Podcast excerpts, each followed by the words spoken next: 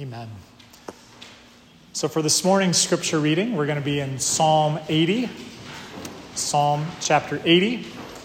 Uh, and again, this is, this is your daily psalm reading for today. Um, but we're going to hear it taught in depth as well in just a moment. But we encourage you to follow along from Psalm chapter 80. Hear now the word of the Lord.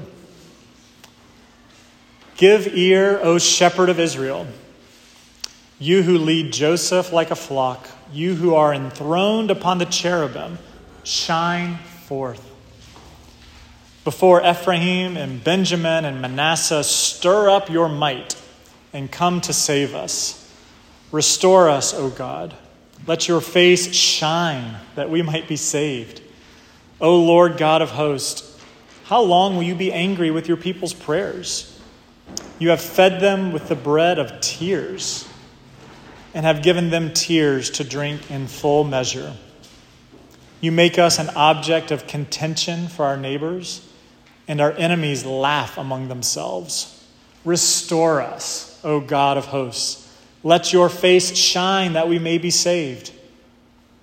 You brought a vine out of Egypt. You drove out the nations and planted it. You cleared the ground for it, and it took deep root and filled the land. The mountains were covered with its shade, the mighty cedars with its branches. It sent out its branches to the sea, and its shoots to the river. Why then have you broken down its walls, so that all who pass along the way pluck its fruit? The boar from the forest ravages it, and all that move in the field feed on it. Turn again, O God of hosts. Look down from heaven and see. Have regard for this vine, the stock that your right hand planted, and for the son whom you made strong for yourself. They have burned it with fire, they have cut it down. May they perish at the rebuke of your face. But let your hand be on the man of your right hand, the Son of Man whom you have made strong for yourself then we shall not turn back from you. Give us life, and we will call upon your name. Restore us, O God, O Lord God of hosts. Let your face shine that we may be saved. This is the word of the Lord. We welcome Alan as he's going to deliver the sermon this morning.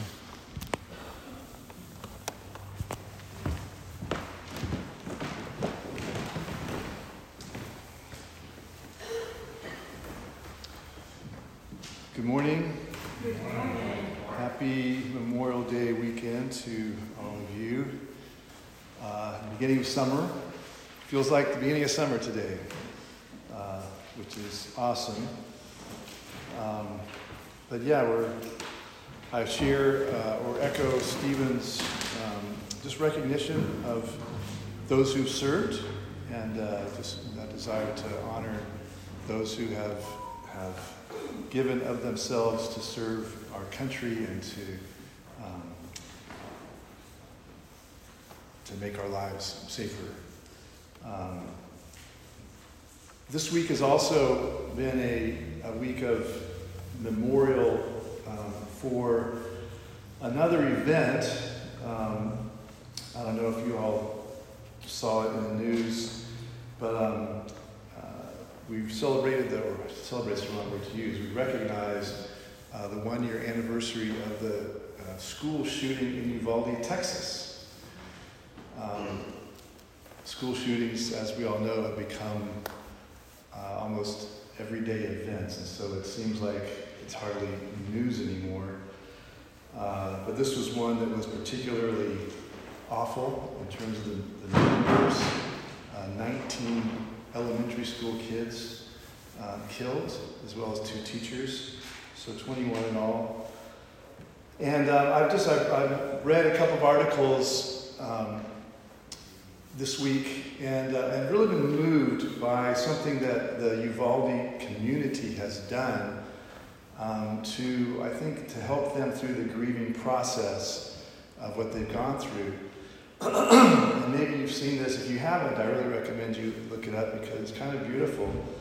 Um, they have created uh, 21 um, murals you know, wall size, building size murals, I guess murals on the side of buildings, uh, recognizing each of the people uh, who, were, who lost their lives that day. And um, the murals are all, were, each one was done by a different artist, as I understand it. And, um, and they were done, um, you know, after reflecting with the families of the, of the ones that were killed and, um, and really created a mural for each one that kind of reflected their lives and, and um, the beauty of their lives. Um, really special, really meaningful um, thing for me to see this week, so I, I, encourage you to, to maybe look it up if you haven't seen it. But for me, I guess thinking of Memorial Day and also the Uvalde um, event um, just reminds me, and I think reminds us, of the world, the fact that the world is not as it should be. The world is not as it should be. We, we, were, we were made for a world without war. We shouldn't have to celebrate Memorial Day. And we shouldn't have to grieve the loss of children. Um, we all know that this is wrong, and we, we long for um, a world that is right that is made for the, the hearts that, or the, the world for which our hearts were made. Um, and so Psalm 80, as we get, dig into that, is what's called a, um, a communal lament. It is, a, it is a psalm in which it kind of echoes the, the voice of the community of Israel as they are grieving their condition of, of a, really of a loss of the presence and blessing of God. Um, so before we dive into that, let me just pray one more time just to focus our hearts on God's Word. Lord, we uh, just commit our time together to you. We thank you that we are able to gather here as your body. Um, we thank you that you have made us into a community that loves you and loves to come together to worship. Um, we pray that you would teach us from your word today. I pray that, that, um, that my words would uh, just fall away as scaffolding and that just the, the truth of your word would stand and, um, and would take its place in our hearts. So we pray all these things in Jesus' name. Amen. So, again, Psalm 80 is a, is a, a communal um, lament which means it, it focuses on the community of God's people as opposed to us as individuals. Um, and not necessarily that one is better than the other, but, but we live in both of those worlds. Um, it starts off, you know, with this, um, this cry, this plea, give ear, O shepherd of Israel, you who lead Joseph like a flock. So uh, talking about God as a shepherd of the nation. Um, you know, we have a lot of sermons and teachings about um, our personal relationship with God, and we emphasize that the need for each of us to have a personal relationship with God through Christ. Um, you know, we talk and think about what it means to trust God and to love God and to obey God and all those things. Of course, that's important. But we also experience God as a community. That's why we're here, right? I mean, we're all here today to worship God as a community. As we could all just be in our homes by ourselves, reading our Bibles and praying, which of course is also a good thing. But God calls us to come together as individuals to form a community. so Psalm 80 is a, um, it's an expression of the community of Israel grieving the loss of God's favor. It remembers former times of God's action and presence in the life of the, of the community. And it's, and it's expressing grief and lament over the loss of that. And it's expressing a petition, a crying out for restoration to come back to where they were. Um, what are they lamenting? What are they lamenting? Well, we, we don't really ever know exactly the, the time and uh, the events that precipitated the psalm. We just have some hints. verse 4, um, it says, O Lord God of hosts, how long will you be angry with your people's prayers? So they're, they're recognizing God as angry, and not only with them as a people, but with their prayers. So there's a, there's a real depth of intimacy there that they're, they're feeling a sense of God's anger, uh, even with their, their prayers. Um, there's, there's an expression of deep anguish. Uh, verse 5 um, says, uh, You have fed them with the bread of tears and given them tears to drink in full measure. So the psalmist describes their condition as, as both eating and drinking tears. Their, their whole experience of life is this grieving, you know, anguish. Um, so they're going through some very difficult, painful time. Verse 6 uh, seems to imply that shame and conflict with their, their neighbors. It says, You make us an object of contention, or what's sometimes translated as, um, You have put us in strife with our neighbors, and our enemies laugh among themselves. So they're, so they're just they're experiencing this pain and loss and feeling rejection conflict with the world around them, and uh, they're in this sorry state. They, they're, they're not experiencing the, the blessing of the presence of God. So then, as we move forward, verses 8 through 11, the psalmist uses this analogy of a vine to kind of recall the, the history of Israel. Um, he says, uh, you brought a vine out of Egypt. You drove out the nations and planted it. You cleared the ground for it. It took deep root and filled the land. The mountains were covered with its shade, the mighty cedars with its branches. It sent out its branches to the sea and its shoots to the river. So he's using this analogy of the vine to just describe how God rescued Israel from Egypt, transplanted it into this new promised land of Palestine. Uh, the psalmist is using all these um, this you know, supernatural language to describe the supernatural work that God did in, in moving them. Um, you know, talks about mountains being covered by a vine. I mean, that's not normal. Uh, talks about this vine sending out its branches, you know, all the way to the sea on one side and all the way to the river on the other side, which we think is probably the Tigris or Euphrates.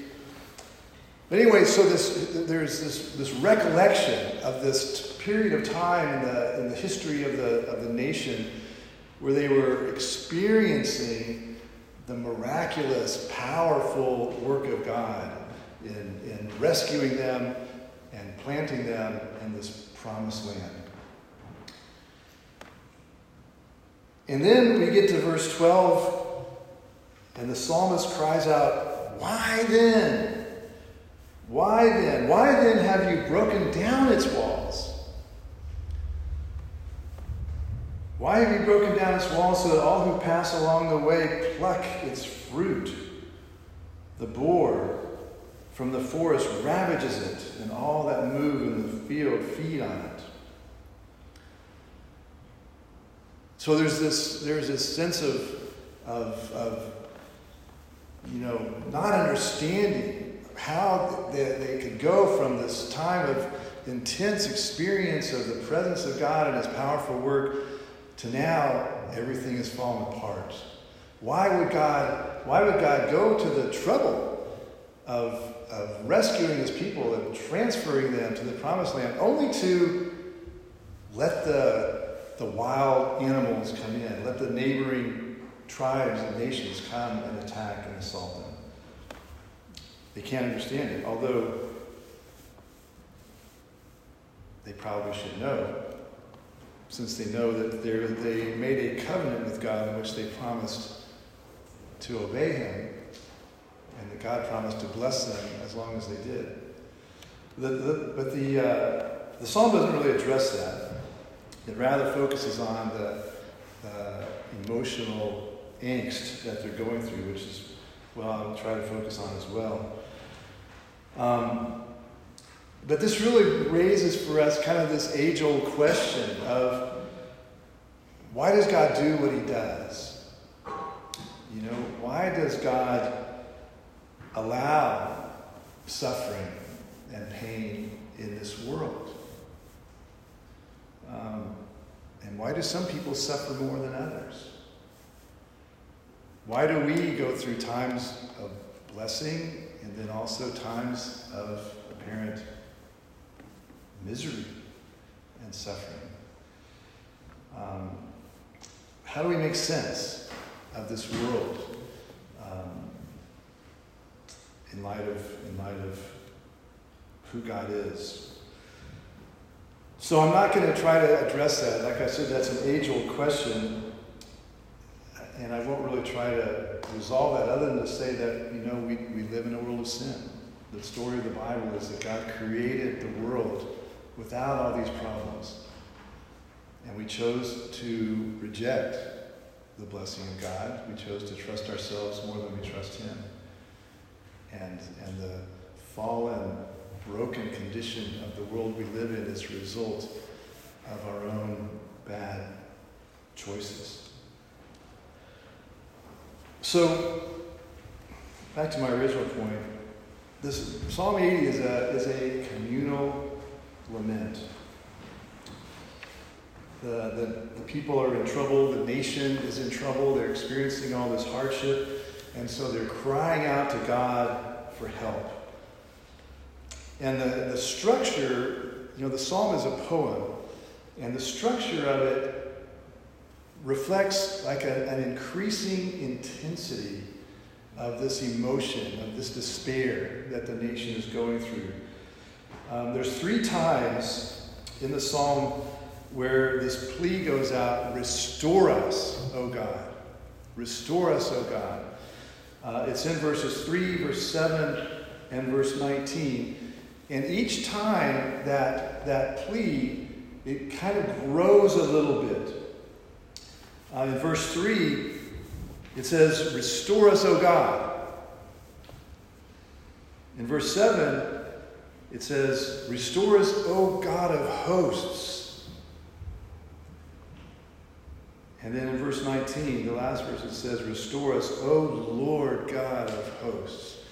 And this God of hosts terminology um, is actually a, a, military term that in some places, some Bibles is translated, "O God of armies." That that the word that's translated "hosts" here is a word that's used to describe the heavenly host, the armies of God.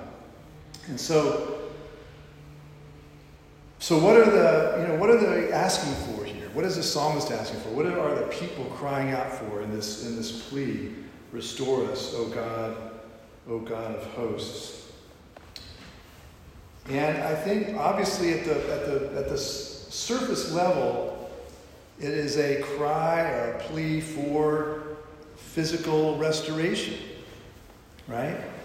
Uh, it's a cry for God to solve our problems, help us.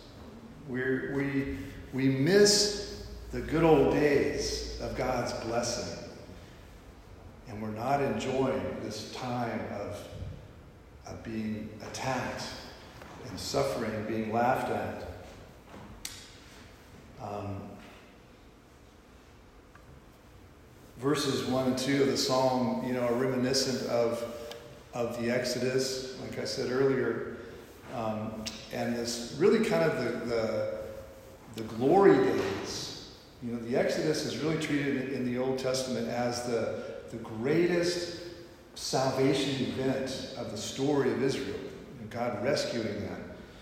And so, so the psalmist is really crying out for, you know, going back to that, that great period in the life of, of the nation of Israel when they were experiencing the supernatural power and presence of God taking them out of suffering and into this place of blessing. And we all, I think, in our lives as believers, and just in our lives as human beings, we all know that experience of going through, a, you know, a difficult time in life and looking back and longing for, you know, the former days when life was better or easier or we were just happier. Right? We all long for days that we used to know. And we look at our days now, sometimes we feel like there's too much anxiety or we're easy to focus on the problems that we are experiencing. We call that nostalgia, right? Looking back at what used to be and, and longing for it. Um, so, when we think about what's at the heart of this communal lament, it's really it's a desire to go back to a former time, to the place where, where the nation was experiencing the blessing of God and peace and the abundance that He provided. But I think there's something else here that is more profound than just uh, the, the petition to be relieved of the physical pain and suffering that they're going through. Because the, the psalmist, in every one of these pleas, he's also crying out for the face of God. Crying out for the face of God. Verse 3, in all of them, that, that phrase is actually the same in verse 3, 7, and 19. Restore us, O God, let your face shine that we may be saved. Let your face shine that we may be saved. There is a longing for the face of God, for the presence of God, for an experience of intimacy with God that they are not having, not experiencing. So it can be argued, I think, in some of the commentaries and such, when you read that, the, this, the terminology of the face of God can be simply an expression um, that, that indicates, you know, God's favor or God's blessing. There's, uh, like Psalm 31, 16 says, Make your face shine on your servant, save me in your steadfast love. Or on, oppositely, oppositely, if that's a word, uh, you know, the, for God to hide his face uh, sometimes implies the holding back his blessing, right? So Psalm 13, verse 1 says, How long, O Lord, will you forget me forever? How long will you hide your face from me? Right? So there's a sense in which this phrase is used to talk about having the blessing or not having the blessing of God. And of course, there's that famous, you know, uh, blessing of Aaron back in Numbers chapter 6 that we often use as a like a blessing or doxology. The Lord bless you and keep you. The Lord make his face to shine upon you and be gracious to you. The Lord lift up his countenance, which is another word for his face, right? Um, his countenance upon you and give you peace. So it's sort of, um, I don't know, all encompassing blessing what the you know, what we're after is, is this blessing of God expressed as the face of God shining upon us. So it may be that it's just a, it's just a figure of speech, right? But I think it goes deeper than that. I think it's a figure of speech because there is a reality there that expresses the longing of our hearts that we all have. I think we, we, we long to have the intimacy with God that we as humanity once had with him all the way back in the Garden of Eden. Um, and of course, you know, the face of God, I don't want to be, I've got to be careful here because, you know, we know that God is not a physical being. Um, so he doesn't have a face per se. Um, and yet, there is a sense of, of his face um, representing the intimacy that Adam and Eve shared with him in the garden. So,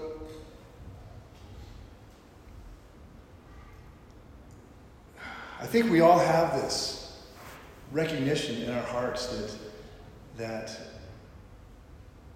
because of this broken relationship with God, this, this lack of, of intimacy, this lack of the presence of God in the world the way that it once was, that that is why the world is such a broken place. Because we have separated ourselves from God as the entire human race. So we have this longing, I think, to go back to the garden. We have this longing to go back to the world as it was originally meant to be. This longing to live in a world that is free from war, a world that's free from COVID cancer and all the diseases that plague us. We long for a world that is free from children being killed when they go to school. We all know that we're made for a world like that, not for a world like this. We're made for the garden. We're made to live in God's presence and to live in a world of peace and beauty. And we all know that something is deeply wrong with this world. Even though there's much in this world that's beautiful, right? We don't, I don't want to overplay the, the, the wicked side of this world. I mean, today's a beautiful day. The sun's shining. Uh, we have beauty around us. We have the ocean. We have, we have brothers and sisters. We have community here. We have our own families. Uh, we have so much to be thankful for. Uh, we have our, our lives are full of blessings. But nevertheless, nevertheless, we'd still know that something's wrong. And we're still longing for the face of God as a community, not just as individuals, but as a community, that we would experience God and, and the fellowship and friendship of one another in a world free of all the, the evil of this world. We long for you because that's what we were created for.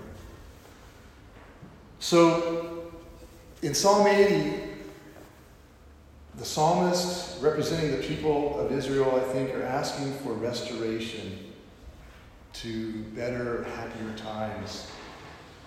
And, and what did God give them? What did God give them? Um,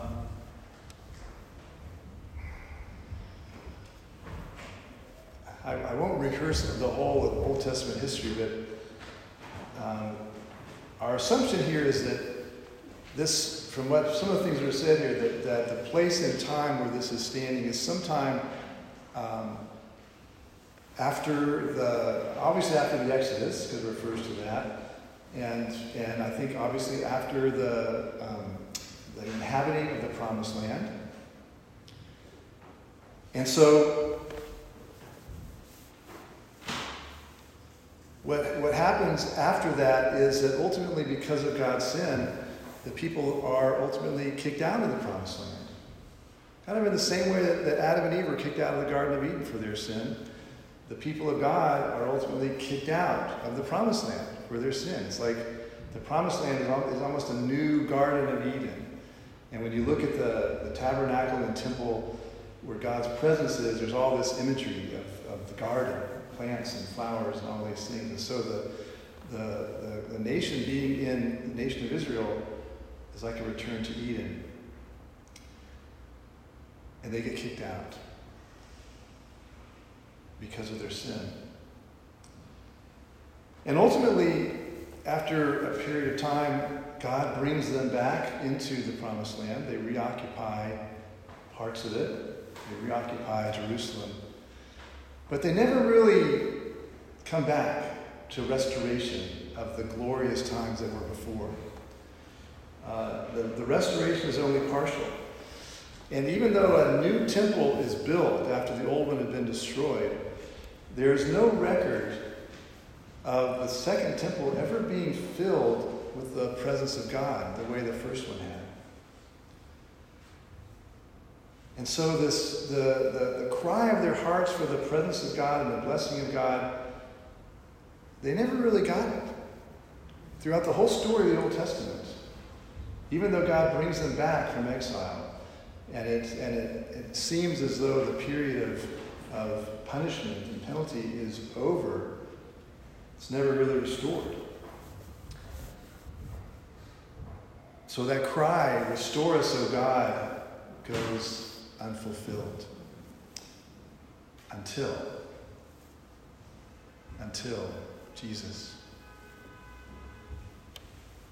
And it's interesting, we see verses 17 and 18 of the psalm indicate that, that the psalmist knew that it was going to take something special for the restoration to actually happen. If you look at verse 17 and 18, it says, But let your hand be on the man of your right hand, the Son of Man, whom you have made strong for yourself. Then we shall not turn back from you. Give us life, and we will call upon your name. The hope of Israel was placed on the man of God's right hand, this Son of Man, whom you have made strong for yourself. God had promised earlier that, that a righteous king, a son of David, would always rule over Israel. So, in the time of despair, Israel cries out to God to raise up that king that he had promised. And David, of course, was a great warrior. David was the, was the king that, that fulfilled the, the, the nation taking over and filling the promised land. Uh, David was a, a mighty um, general, a powerful warrior. So when Jesus came into the world, he was the Savior that no one expected because they were expecting the son of David to come with military might. Right? Israel at the time of Jesus was under political and military uh, oppression from Rome.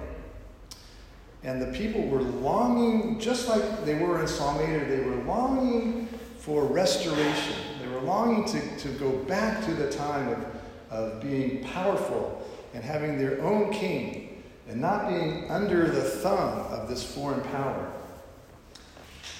And then Jesus comes. Jesus comes.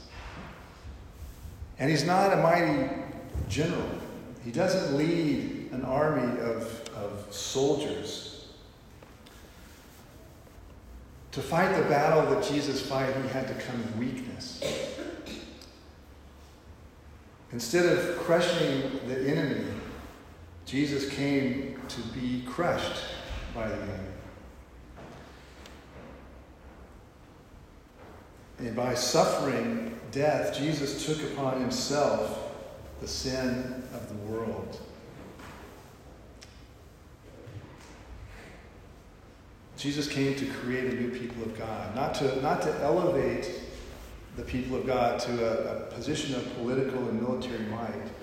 But Jesus came actually to create a whole new people of God. Jesus came to fix what had been broken in the Garden of Eden. Jesus came to restore that broken relationship with God that happened in the Garden of Eden and the broken relationship with humanity, between ourselves that began in the Garden of Eden. When Jesus came, his message was the kingdom of God is here. He could have said, We're on our way back to Eden.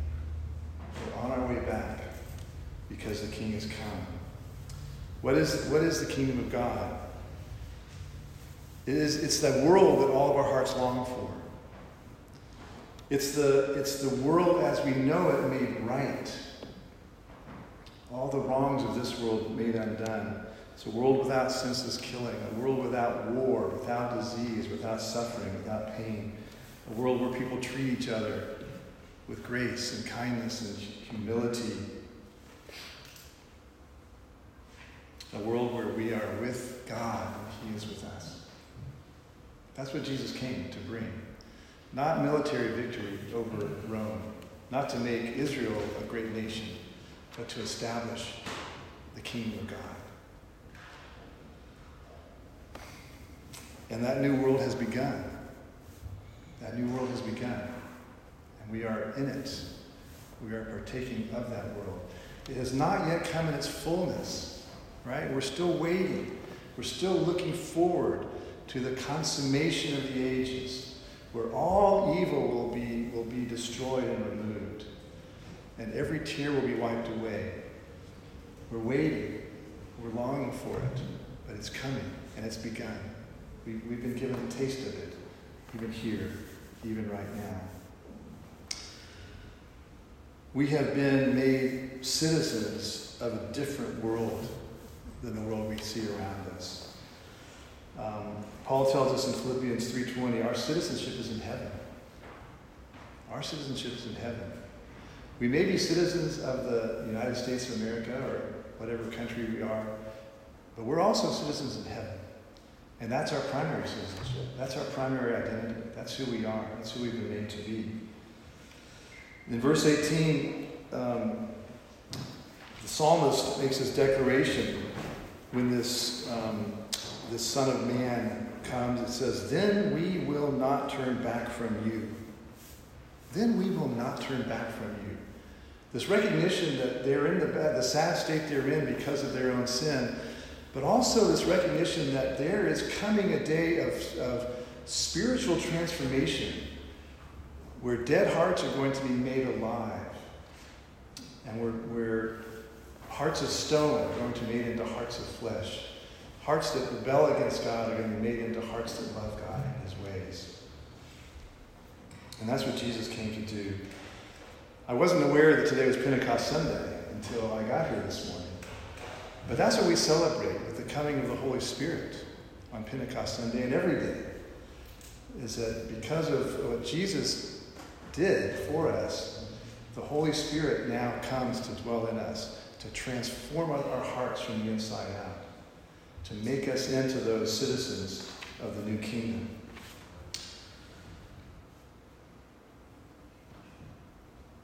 So, just to wrap things up here, Psalm 80 is a communal lament, but it's also a, it's a psalm of hope. It's, it's, it's lamenting the, the sad condition of the nation. But it's a declaration of hope because the psalmist is crying out to the God who hears and the God who has made promises to do amazing things for his people. Bigger and more beautiful and greater than we could ever imagine. And while, while the people of God grieve over our own sin and over the brokenness of the world around us, we also, we also rejoice and we take great courage in the hope that God has given us. I, I titled this sermon Tearful Hope. Acknowledging that we live in a world full of tears, and yet we are a hopeful people. We are a hopeful people because God is good, and God is gracious, and God is powerful, and God is doing things now in our own lives and in the world that is leading us back to the garden, back to a world where we will live in intimacy with Him and in communion with one another.